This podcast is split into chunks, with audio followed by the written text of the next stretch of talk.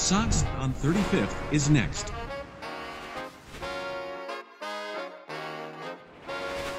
Doors open on the left.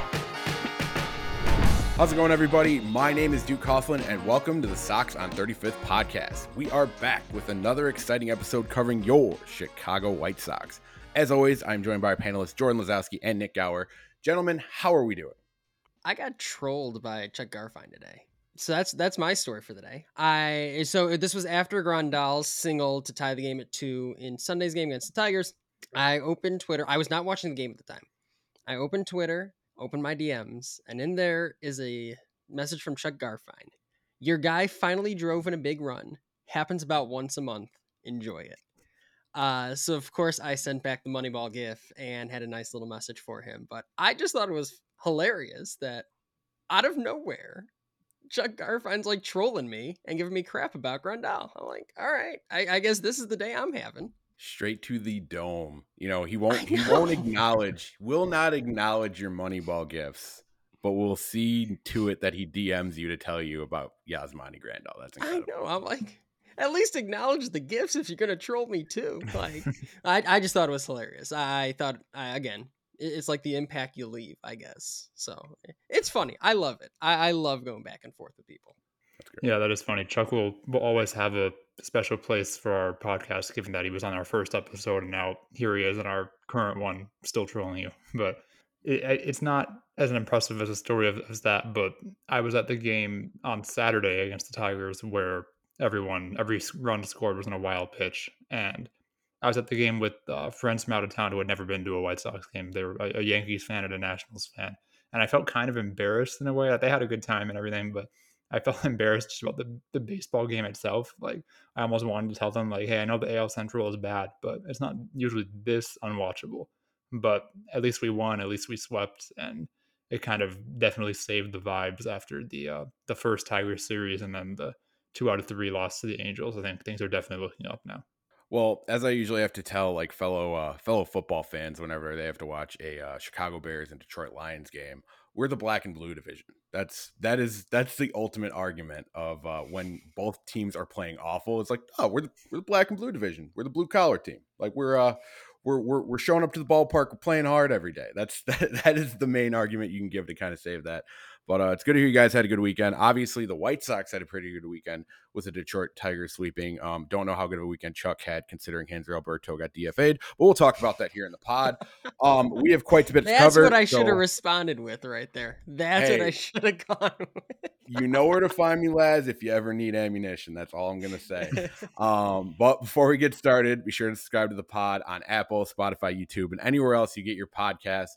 Also, be sure to check out the website at soxon35th.com, as well as following us on Facebook, Twitter, and Instagram at Sox on 35th. So, obviously, jumping right into um, the past week of the Chicago White Sox. Um, obviously, the Angel series was a little bit rougher early on in the week.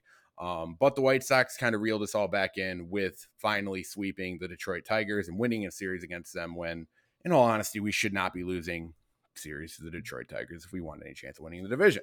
But Nik, I'll go ahead and let you start off the top. Um, how are you feeling after the past week of White Sox baseball about where we're at as a team?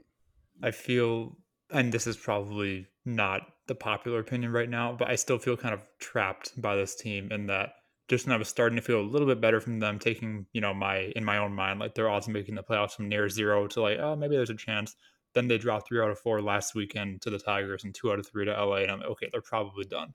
But every time I think, oh, they're probably done, they go out and you know get a sweep or win four out of five. Like it's just a never-ending streak. And of course, here they are sweeping the Tigers. So obviously, as a fan, I can't help but feel good, you know, watching that and seeing Burger hit the grand slam on on Sunday. That was obviously a great feeling, but I think the real tests are coming now. I mean, they go to New York to play the Yankees for three.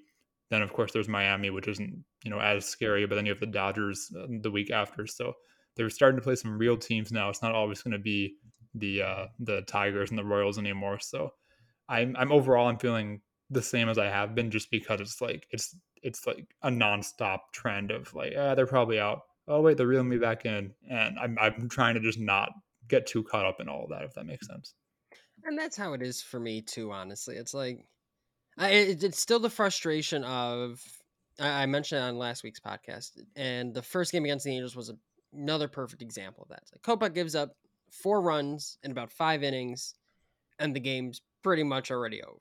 Like he strikes out ten, only walks two. He had a good game by all considerations. Was it his best? No, he kept him in the game though, and that game's still already over. Uh, so it's it's still those frustrations of the offense. The offense continues to be the thing where I'm like, there really hasn't been a lot of growth. How many times did we have to watch Alex Lange throw curveballs in the dirt before they finally figured out, hey, establish the bottom of the zone. Here's where it starts when it's going to end up at the bottom of the zone. If it starts below that, don't swing. It took them three times to finally figure it out. Granted, they learned, which is awesome, but still, it's like th- there needs to be more examples of that type of growth where you're willing to work those at bats. You you show your approach is I understand that. I hear the bottom of the zone is established, the top of the zone is established. I know where pitches start, so I'm not gonna be like he was bouncing most of those curveballs on Saturday. Like it, it should not have been as brutal as it was at times. Long story short, is still the offense. The pitching looks really good right now, and I think there are going to be blips here and there. I think Lance Lynn's absolutely someone to talk about. But that offense and, and seeing some sort of growth from the offense is, is, still going to be my barometer of where this team is. Um, and 18 games, the next 18 games, New York, Los Angeles, Miami, Seattle, Texas, Boston. You're going to find out who you are and if you're going to be in it at the end of these 18 games. That straight up, that's how it is. Yeah, and you know those teams that you named, they're not necessarily like a murderer's row per se, but there's some pretty good ball clubs in there playing really good baseball. Um, and obviously those trap series, like a team like Boston, which might not be good on the record wise, but they're always a team that you always kind of have to pay attention to, especially with the way Alex Verdugo is playing right now. Um, actually read a really good piece on him the other day. Um, but yeah, no, uh, it's definitely something. You know, I think you nailed on the head. It's uh, we're going to learn a lot about who we are. Um, I think pitching overall has been doing pretty well. You know, I agree with that. Um, I think a lot of people are going to get down on Michael Kopech about his home runs right now. I, I, think that's just something that happens when you have nasty stuff and you don't really uh, understand quite how to place it. Um, if that makes much sense. Um, I know a guy up in Milwaukee by the name of Corbin Burnes, who was giving up a lot of home runs early in his career and still will give up home runs pretty consistently because he trusts his stuff as much as he do. But uh, with how with how confident Michael Kopech is pitching right now, those home runs feel a lot less painful than they did early on in the year because th- these aren't situations where he's completely falling apart once that first home run's given up. You know what I mean? So that's something I really do like to see. And I really do think that uh, Kopech, with his performance on Sunday, you know, even giving up the home run, he still turned it around, finished with nine strikeouts, only gave up three hits, you know, two earned runs. Um, his ERA is starting to come down quite a bit from where it was. You know, it was hovering pretty high there for a minute. And um, obviously, you're going to get a little bit of peaks and valleys, but they're they're kind of settling in a little bit more. They're plateauing a little bit more. Where you know you might get a peak a little bit of a valley, you know, compared to where we were with the chart where it was just kind of going up and down. You know, my hand's a dolphin right now. So, you know, just going up and down all over the place. Uh, so it's kind of nice to see Michael Kopech kind of start to settle in. And even when he gets into trouble early, being able to kind of get himself out of it. And with Kopech too, I still feel there's like a little bit of normalization to be done with the home runs. Like it's up, his home run per fly ball rate is like 19% right now. Last year it was 9%. It's was 13% the year before that. I still think there's probably some normalization to come around that. He's going to give up his home runs. That's just the type of pitcher he he seems to be. It's about limiting those and letting that normalize just a tad. Um, but but I've been very impressed, Duke. To your point, as you're the Kopech stand here, um, I've been very impressed by his past few outings. It's shown the serious growth that I think a lot of us were looking for, who maybe had some doubts about when we were going to see it. Yeah, no doubt. Um, definitely feeling really good about Michael Kopech. But I guess to the flip side of that, we do have a guy that you just brought up, Jordan, um, with Lance Lynn, who is really just uh, really just has not looked like himself the past two seasons, you know, and you really start to kind of wonder, especially with where his age is at and where he is in his career, like, is this going to just kind of be who Lance Lynn is moving forward? Like, is there a fix for Lance Lynn or is he just genuinely not getting you know the pitches that he wants to go where he wants anymore? You know is he not able to get his velocity where he wants to go it is he not able to mix his fastballs up as much as he was? Um, our hitters just flat out not fooled by it but maybe by seeing him a little bit more on a national stage than they were before um, I think there's a lot that kind of goes into it, and uh, it's just really frustrating to watch because the rest of the rotation really has, in one way or another, really just been you know been pushing, you know, at the very least, you know. So it, has been it's been nice to watch in that sense, but I don't think it's something where we're going to DFA a guy like Lance Lynn, but it's definitely something where we're going to have to start taking a closer look the more this team starts to potentially turn it around. Yeah, I, I agree with you in the sense that I'm not yet at the point where I think we should be talking about a DFA. I mean, as long as this team is still in the race, which you know by definition they're currently five and a half out first place, so they are in the race. It, it, it just yeah. As an aside, the fact that they're nine under and five and a half out in June is, is just wild. But anyway, with Lynn, I think that yeah, if Davis Martin didn't get hurt, then maybe we have that conversation as, as early as right now. But my issue is your your only options if you are trying to win the division and you think you have someone better than Lance Lynn is those options realistically are like Jesse Scholtens and Nate Fisher. And, you know, maybe Jesse Scholtens, who has looked okay in the majors, like maybe he's good enough to just eat up some innings. But as much as I don't think Lance Lynn is ever going to be who we think Lance Lynn is anymore, or who he has been in the past, I still think that if he can maybe just limit the non-competitive pitches, like the pitch that Mike Trout hit like 470 something feet. That was one of the worst pitches I've seen Lance Lynn throw. Probably the worst, just the way it hung at the heart of the plate. Yeah, Jordan, I think you tweeted about that too, right? Like it was just it just awful. sat there. I yeah. couldn't. I I mean, I have seen like the reason I tweeted it is because it like it just sits there. It, the, it's the sweeper, the cutter, whatever he threw. It kind of curves a bit and just it just sat there. I couldn't get over if you, I watched that video so many times. It's like the thing didn't move. It just kind of like fluttered up there. I'd never seen something like that where I was like, "Oh my god, that was when when you say being put on a tee, that's exactly what you envision." Exactly. Yeah, like as a baseball fan and as a Mike Trout fan, I watched that video a lot of times and thought like, "Wow, this is so aesthetically pleasing." But as a White Sox fan, it's like, "Oh, or is it?" Because yeah, I mean, it was a bad pitch, and I think that with Lynn, the the key is just limiting those sort of non-competitive pitches. I think he had him like 0 and 2 also. It was a I'm pretty sure it was a pitcher's mm-hmm. count. And I like I said, I don't think he's ever going to be himself again, but if he can just eat some innings and maybe limit the other team to like 3 4 runs, that's probably all you can ask for, you know, like it can be like a 4.5 to 5 ERA type of season from here on out and the White Sox will probably take that since he's very unlikely to be back next year. I just don't know. I mean, my like I said, my fix is just eliminating those awful pitches, but that's easier said than done. And I don't think there's really anything, as, as far as I'm aware, in the metrics that show that he still has, you know, his prime Lynn fastball or anything. Yeah, I mean, you're right. There isn't. His velo's down on his fastball about a mile an hour compared to last season, which was down about two miles an hour compared to um, 2021. 2022, you can partially blame on the knee injury, so it makes sense, but he's down from where it was last season, about a half mile an hour. So it's like when when your velo starts to go, your location better get better.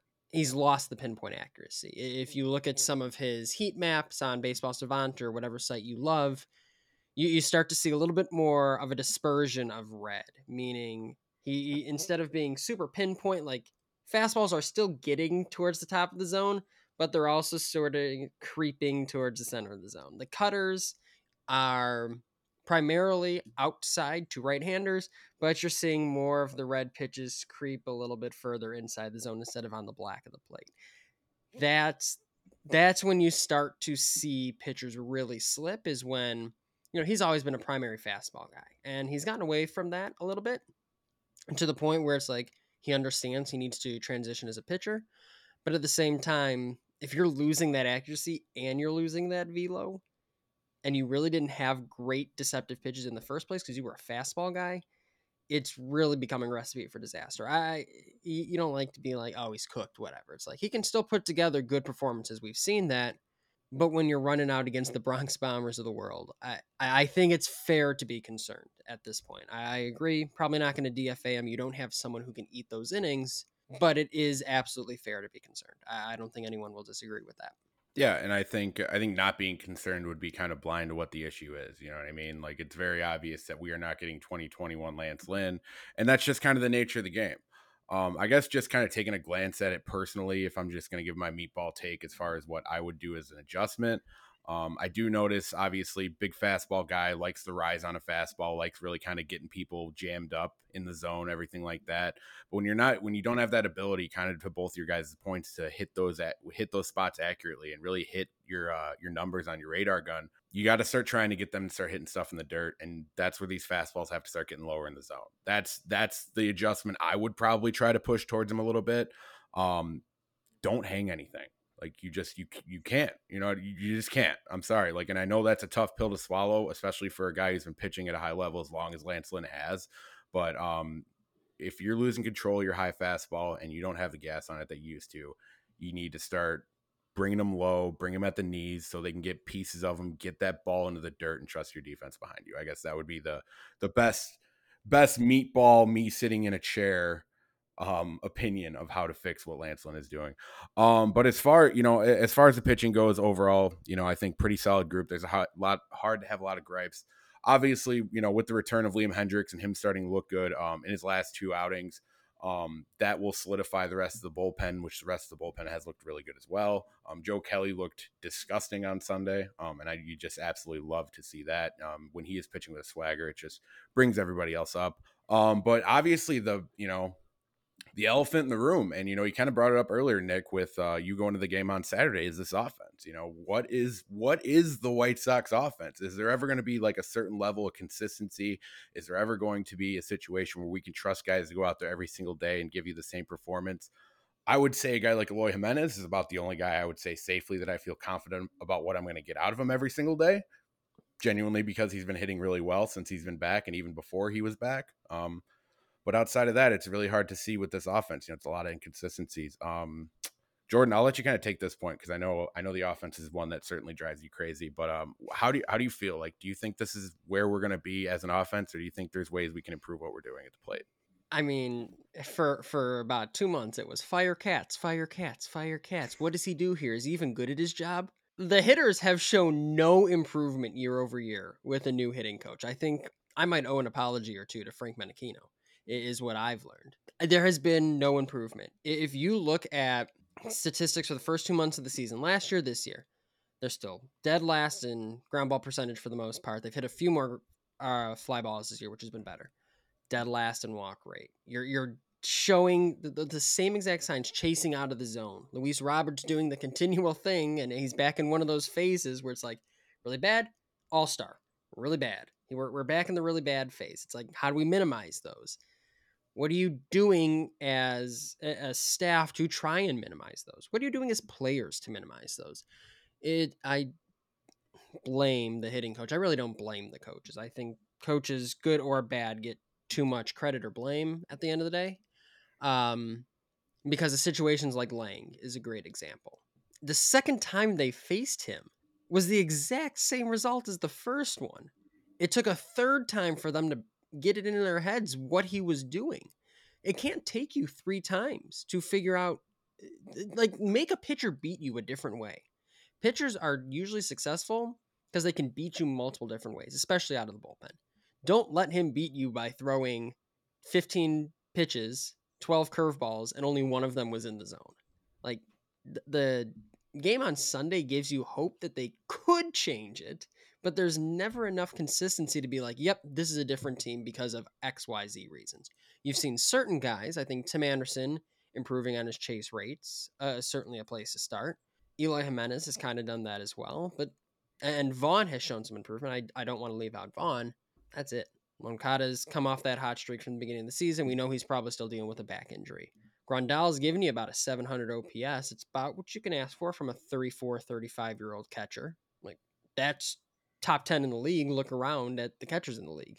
Benintendi's improved, but still not showing that power we expected. So it's like there's no consistency at any point with these guys. And until you get that, it's hard to feel good going in against top tier teams.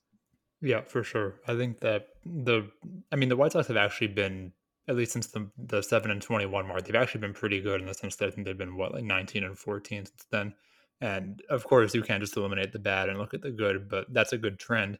And I think that's very much, if not fully, due to the pitching. Like the bullpen was so bad in April, like worse in the league level bad. But since then, they've been just completely locked down, like no matter who it is out of that bullpen, I feel pretty good. Even guys with like high ERAs, they've been good lately. So when you talk about the offense, I mean, beyond just the inconsistency, I think what frustrates me the most is that they'll often get, and it's the same thing they did last year, to be clear, but it's still a thing. Well, they'll get, in, they will get in hitters counts from time to time. Um, off the top of my head, I think there were a couple this weekend with Andrew Vaughn, uh, Luis Robert, and I think that's it for this example, where they're they're up two and one, three and one, and they get a fastball or maybe a juicy slider, just like groove down the middle or a cement mixer, a, a extremely hittable pitch that when they're going right, it should be a home run, frankly, or, or you know, at the very least, they hit the ball hard somewhere. And instead of doing that, they have like a really careful swing as if it's an 0-2 count, and they like foul it off down the right field line, or like they hit a weak grounder to second base. Like I just don't understand who is teaching that, or if it's not being taught, why that is their approach. I know that might have been something that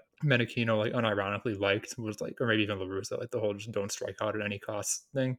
But they're gone now. You can't blame them, and it it's just a very simple thing of you know putting on your A swing when you're in hitters count. That's what makes the good hitters so good. They're not afraid of striking out or popping out or, or occasionally getting too far under a ball. Like it's fine if you miss stuff, but I'd rather see that you're trying to do damage rather than just trying to be safe. And in a hitter's count, there's really no excuse for that. So that's the thing that frustrates me the most. I think that there was a little bit, a little bit of progress with that earlier in the year. Like Andrew Vaughn pulled a home run down the left field line. I think it was like in Kansas City or something. And I thought, wow, like, are they actually learning? But ever since then, I can't even tell you the last time I've seen a Sox power hitter pull a ball down the left field line, right handed, I should say, for a home run. And that's just what's frustrating. I need them to actually attack when it's when you should be and protect only when it's actually like, you know, 0 and 2 or 1 and 2.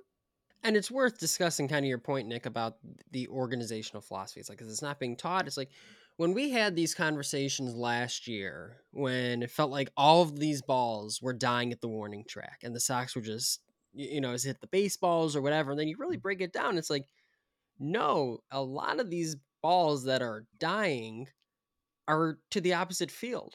You don't have as much power to the opposite field as you do to the pull side. You they probably just ran out of power and it's dying at the warning track that sort of philosophy of go the other way, see the ball deep, it works for some guys. I'm not discrediting it at all. But two, exactly what you're saying, hitters counts 2 0, 3 1, 1 0. When you expect something to hit, stop looking to that side of the field. Like, that that that's you think Stanton goes up there and is thinking about anything other than pulling the ball on 1-0, 2-0, 3-0, 3-1? The, the importance of being able to separate and adjust in the type of swings you take. You, your 2-0 swing can't be your 1-1 swing. And it feels like for the Sox, a lot of them are the same. There are some exceptions. I think Burger is someone who just really is good with pull power. Sheets has been better about that. There are a few examples. I'm not saying it's everybody, but I do think the large percentage of guys who shouldn't be taking that approach, I'm not asking Tim Anderson to go out there and try and pull every ball guys who shouldn't be taking the opposite field, hit to all fields approach in hitters count are doing that. And I think that's a huge part of the consistency issue is because you're not looking to essentially zone up, get in your, they call it a hitter's tunnel, look for pitches there and swing as if it's going to be there and hope it is. Like that's the point of the analytics and all that fun. It's, it's the whole point of it all is tailoring your approach in counts to the hitter you are. And I totally agree with you that I don't feel a lot of guys do that consistently. Yeah, you know, and I I don't think that just falls flat on um, you know, I'm glad you kind of singled out a Jake Burger and a Gavin Sheets because, you know, overall we really don't see it across the lineup. Um somebody I really think of when I think of this argument is um Yoan Moncada, especially from the left side of the plate. Um, the year where he really had his power outburst, you could really see when he was trying to sing, uh, swing for a baseball over the fence. And that's something, you know, whether that's a positive or negative, maybe that's something, an adjustment he wanted to make because he was striking out too much. But that's something I don't really see a ton anymore. I don't see, you know, Yoan go up there and really just hack at a baseball, you know, and while that, you know, saying that out loud sounds like, well, of course, you don't really necessarily want that. You don't want guys just swinging and missing with just these huge swings, but every once in a while, you know, it's not not the worst thing in the world, you know, to try to get something over the wall. Um, you know, and we've seen that type of power out of Yoan in the past, and it just feels like a lot of his swings look the same. Like when you guys were kind of describing that to me, that was kind of the first person I thought about. And, you know, while I don't necessarily think it's a total negative because some guys want to be consistent with their approach, I do think there's something to your point, Jordan, that your 1 1 swing should be different from your 0 1 swing. You know what I mean? It just, you, you should have a different approach for every every single pitch of the at bat. You know, that's like the guys that go up to the plate and don't swing at the first pitch ever, like ever. That's that's the approach they have in the 0 pitch that their approach drastically changes whether that first pitch is a ball or that first pitch is a strike you know it's just that's that's normal and Yoan's a guy that I think that's kind of come up with and I think it's kind of important to bring him up right now personally because uh, he's somebody who I think has been struggling a little bit as of late um, he's somebody that obviously we're very excited to get back early on in the season um, after the hot start that he had but you know over the course of the last two weeks batting 136 208 on base percentage 390 ops that's tough and he's averaging averaging over a strikeout a game. That's that's brutal. You know, I didn't realize it got that bad. 390 OPS. I didn't realize it got that bad. It's not good right now. The last the last two weeks have been especially rough for Yoan Moncada. Took a really good walk today or on Sunday, so I'll give him that for sure. But definitely somebody who has fallen off quite a bit from the hot start that he was having. And I don't know if that's confidence. I don't know if that's something where it's still lingering with his back injury. Um, but it's definitely something to be noted in you know in my thought. But overall, as far as the point you guys are making, I really, I really agree with it. I think that's something that needs to be improved. Um, I just remember watching like the late 2000s White Sox that were just leading the league in home runs, regardless of what the record was. And uh, it's kind of nice to watch them hack at a baseball every once in a while because when they connect it, watching it go over the wall 430 feet is pretty beautiful and it gets the entire offense going. And I will say, someone who gets close to this sort of approach that is missing one key element of it is Luis Robert. Luis Robert is always looking to hit the crap out of the ball. I, don't think there's any doubt about that. He is missing the crucial piece of plate discipline to go along with it. And that is that is the third part of the puzzle. The first is the A swing.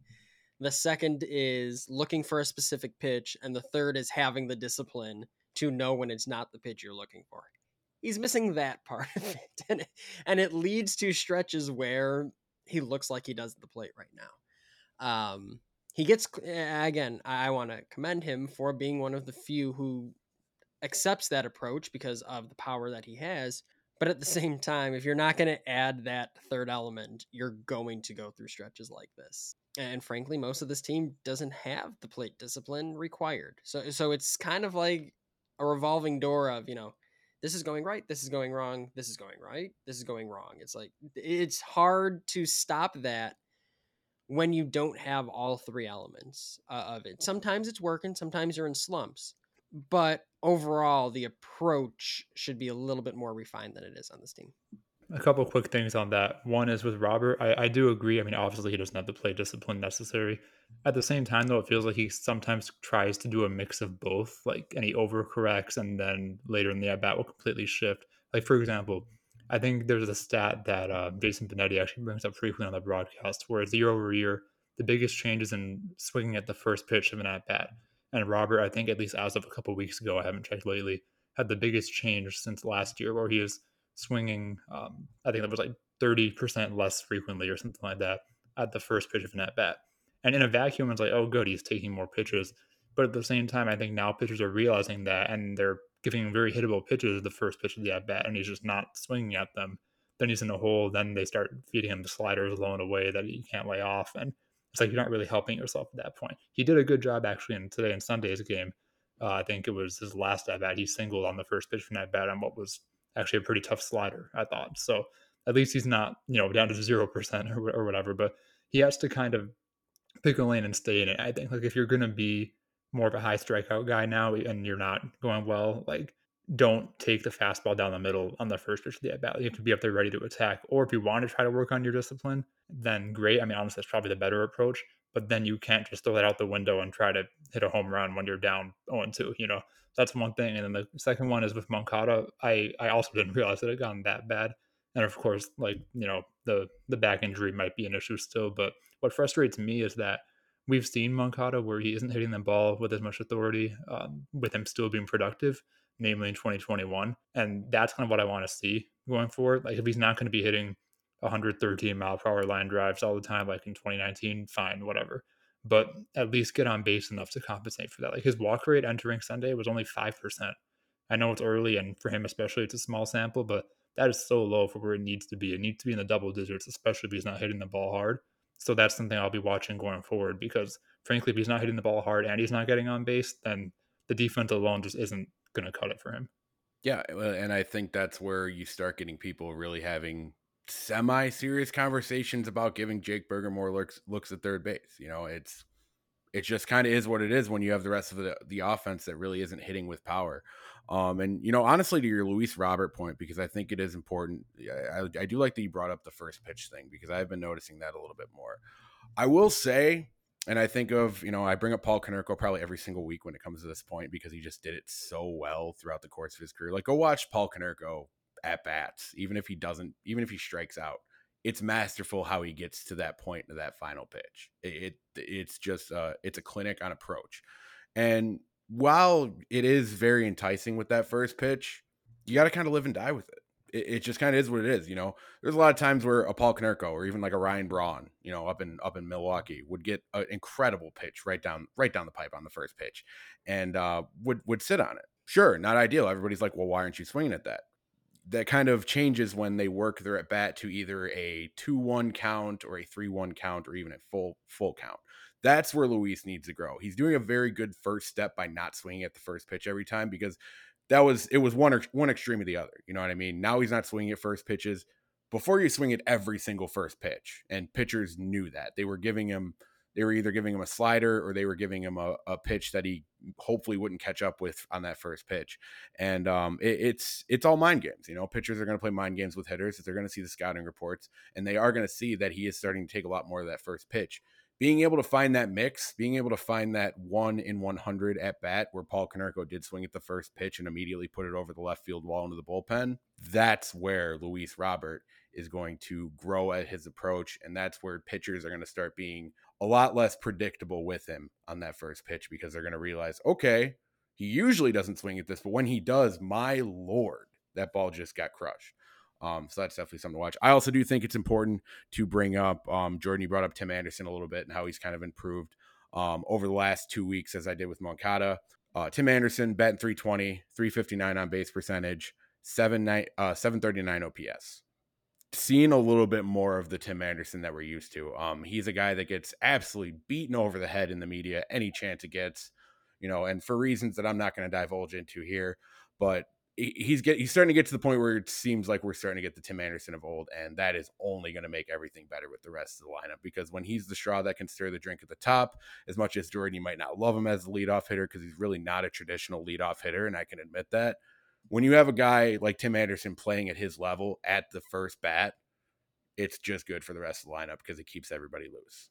But overall, that's kind of uh that's kind of the point I really want to get across, especially with the offense. Um in in in hindsight, obviously they're not playing up to where they can, but I think there are fixes. This isn't like as dire as a lot of White Sox Twitter will probably make it out to be, but um, obviously there are improvements that can be made. And if we are going to genuinely make a run, that's going to be where it's going to start. Kenny Williams certainly believes the White Sox are going to make a run. Um, Kenny Williams even thinks that the White Sox will win the AL Central. Um, so for those hyped up White Sox fans, you are not alone. Um, there was a report with uh, Bruce Levine on Kenny Williams and Jeff Passan on Jerry Reinsdorf. Um, certainly some interesting sound bites that have come out in the past week. Obviously, with Kenny Williams, Sox are back. Jeff and Jeff Passan reporting that Jerry Reinsdorf is not willing to do another teardown. You guys are going to have some thoughts on this. Nik, I'll let you go first. How are you feeling about these sound bites that are coming about uh, regarding the Chicago White Sox? Yeah, I mean, I'm certainly not surprised that Jerry Reinsdorf does not want to do another teardown. I mean, frankly, I'm not sure I really want that either. Like, I think there need to be changes, but I don't know if I want a full teardown. So that one, I don't really have a strong opinion on. But as for the uh, Kenny Williams soundbite, I think that, I mean, I go back and forth on it because I respect that as somebody who actually, like, this is his career, it is his job to assemble the White Sox roster, more or less. Like, I, I respect that you believe in your guys and you know you think that you have what it takes, etc. Like you kind of almost have to. I don't want to say be delusional because that's too extreme, but you know what I mean, right? You have to like talk yourself into certain things while still trying to be rational. Like that's kind of the fine line of that job. At the same time, I don't like that it seems like all of their eggs are kind of in this basket and that that soundbite coming out, it kind of confirms what a lot of us have already thought about the way that the front office sees this team. Like they they basically seem to think this team is a lot better than it really is, not just currently, but including last year too. Like do the fact that they didn't make really any major roster moves other than Benintendi kind of speaks to that. Like it, it's just it's difficult because I I want to be like hell yeah Kenny we're taking the division I'm with you as a fan that's what I want but I just really hope they're planning on some uh, contingencies because with the schedule coming up I know like Duke said it's not that's like the names are kind of scarier than the records I'll admit that but it's still not the Tigers and the Royals, and that just scares me. I, I could see them going six and twelve over the stretch, and you know getting buried. I, I hope not, but I just really want them to, if they don't make this run for this division, I really want them to have an actual plan in place that isn't just trading Giolito and moving on. You know, Right. It's the worry of half measures. That's exactly where all of this comes back for to me. Let's say the Sox are three games out of the division with couple weeks to the trade deadline. What do you trade for? Like what, what and by that I mean, what do you have in your farm system that's going to get you something you need? Like Colson Montgomery's probably not going anywhere. If you trade Colson Montgomery for for this team, that's absurd. No one else has really stuck out all that much to the point where they're going to get a good piece for them. Um, guys like Noah Schultz has looked has certainly put himself on the radar for sure. It's like, and there are names like that that I think Michael Suero, who's our minor league guy, can definitely tell you about. But there's no one that's like that good that they're gonna get you a huge piece in return. So you're not to get a huge supplement to this team, and this team still really hasn't shown they can hit consistently. So where do you go? I mean, it, it, again continues to be the half measure thing for me, where it's like you you're not doing a great job evaluating what you have in internally. You're doing better now that Roman Gonzalez is getting more at bats. You're still giving at bats to Seby Zavala, who has to go. Give those at bats to Carlos Perez. There, there is no amount of game calling in the world that can justify a 40% strikeout rate. So you're you're left at a crossroads of you're not really evaluating the talent that's here. The talent that's here is at the end of a closing window, and if you want to extend this window, you got to know what you have internally but at the same time you're not evaluating that internally and there's not a ton internally to help as reinforcements coming soon. You're in a weird place and i get I, I agree completely Nik like if you're a gm if you're a senior vp you have to believe in this team absolutely publicly even if you don't do it private you absolutely have to believe in this team. I don't think there's anything wrong with the concept of the soundbite my concern is what happens when it comes to the trade deadline and somehow it's they're three games out. What do you do without mortgaging the future? Because there's not a lot here to unless you're going to trade from your major league team. There is not a lot here that you can trade away to supplement this current roster. You almost have to retool this current roster to to get it ready for next season. That is my biggest concern with these sorts of sound bites. The, the half measure, I agree. Don't kind of go in and like tear down the team. There's enough here to retool. You got to do it right, and you got to have the resources to do it. That becomes my concern with all of this. Yeah, no, it's it's not the idea that I'm against. It's it's you know it's it's the process. It's like you guys both just described. Um, just so I can get it out of the way. As far as Kenny Williams goes, I don't. I put absolutely zero into anything that Kenny Williams has to say. You want us to like you helped us win a World Series in 05. That's as far as Kenny Williams gets for me. Um, what he says at the bar does means absolutely fuck all to me. I apologize for swearing, but my lord, Kenny, I, I, I don't care what Kenny Williams has to say. He's just the cheerleader in the front office. That's genuinely what he is to me. Um, you know, with you guys, with what you're saying, um, as far as being really anybody in the front office, you do have to buy into what this is. Um, but more importantly, I guess, I guess with the Reinsdorf point, with he's not sure if he wants to do another teardown it's not it's not all that surprising, you know, when you think of his age. First of all, you know, the elephant in the room. Jerry's not a young guy. Jerry's not somebody who wants to have to wait to try to get another ring. The entire key here is, and I'm you, neither you guys brought it up, but it's the kind of it's the big one. It's the big one, Jerry. Maybe you want to cover your ears in case this bothers you. You have to spend money. That is the key. Like if you don't want to tear this down, if you don't want to try to start over, you have to spend money. Like that, there's just no other way around it. Like you have to go out and get free agent talent. You have to pay the guys who have to be here. Like You have, you know, Dylan Cease, obviously a little bit more of a down year. That's a guy that you have to start kind of looking at, like, hmm, maybe we should, you know, look at looking to start maybe getting contract negotiations with that guy. You know, maybe if Kopech starts getting it going, you know, don't wait until the absolute last second like these other teams do. You know what I mean?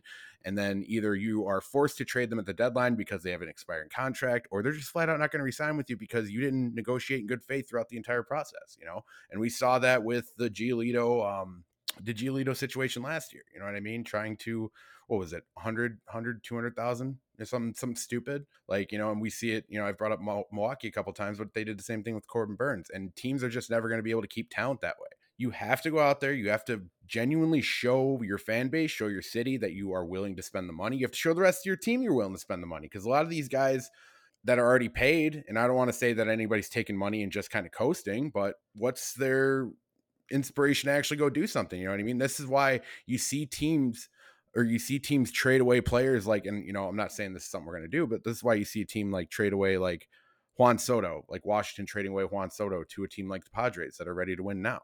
Obviously, Juan Soto is in a lot better spirits and he's playing a lot more motivated baseball, regardless of how much he's getting paid. You know, when you bring in that type of talent, kind of similar to that like stroke of like excitement when we brought in Dallas Keuchel, when we brought in Yasmani Grandal. Were those top level contracts?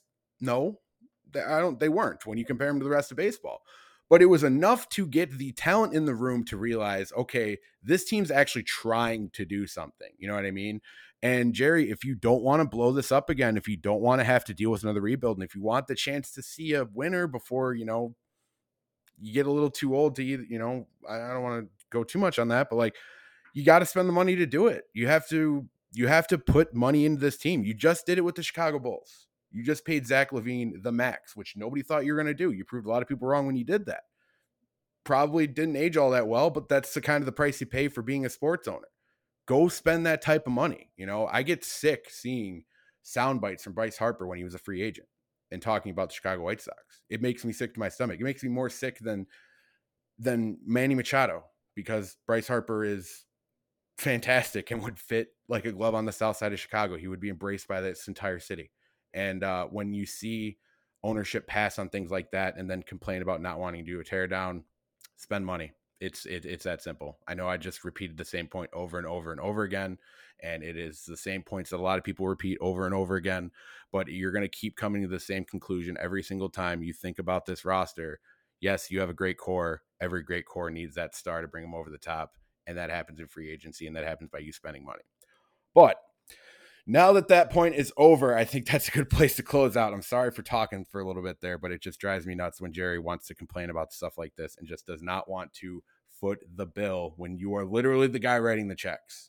Like it's it's like it's like complaining in front of a mirror and wondering who the person complaining at you is. It's it, it's insanity.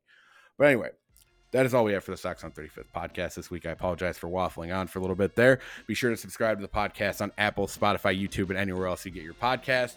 Also, be sure to check out the uh, website at soxon35th.com as following us on Facebook, Twitter, and Instagram at soxon35th. Stay up to date with your Chicago White Sox. This has been Duke Coughlin, joined as always by Jordan Lazowski and Nik Gaur. We will be back next week as we cover another week of White Sox baseball. Spend money, thank you, and go Sox. Go Sox. Go Sox.